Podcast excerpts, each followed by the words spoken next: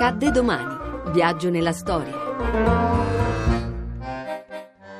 14 luglio 1948. Attentato a Palmiro Togliatti. Sono fuori pericolo e assicuro tutti i compagni che a suo tempo saprò essere di nuovo al mio posto di lavoro.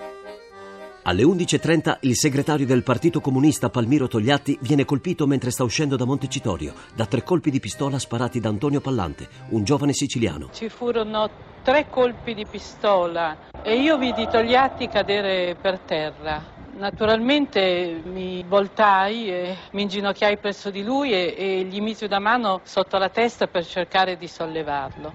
Mentre facevo questo ho visto quel Pallante, più tardi seppi il suo nome, che stava su quegli scalini che si avvicinò e teneva in mano una pistola lunga, lucente, è un'immagine che io non dimenticherò facilmente, e sparò il quarto colpo su Togliatti che era ormai per terra. Probabilmente non si tratta di un complotto politico quanto l'atto sconsiderato di un giovane estremista all'indomani di una campagna elettorale dai toni accesi. Migliaia di lavoratori abbandonano spontaneamente le fabbriche e si riversano nelle piazze per dimostrare solidarietà. Certo c'era il clima uscito dalle elezioni del 18 aprile del 48 che era un clima forsennatamente anticomunista ma niente di particolare che ci face, potesse far pensare che di lì a poco vi sarebbe stato un attentato.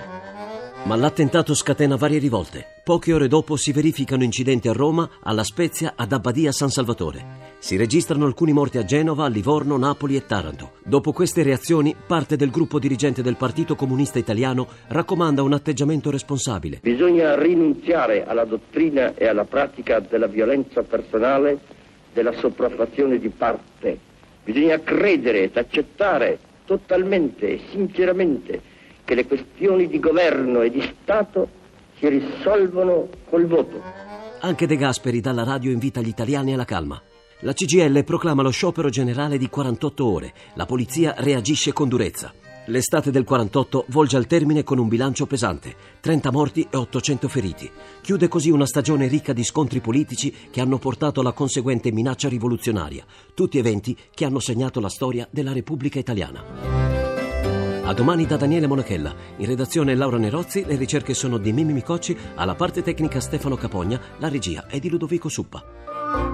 Il podcast e lo streaming sono su radio1.rai.it.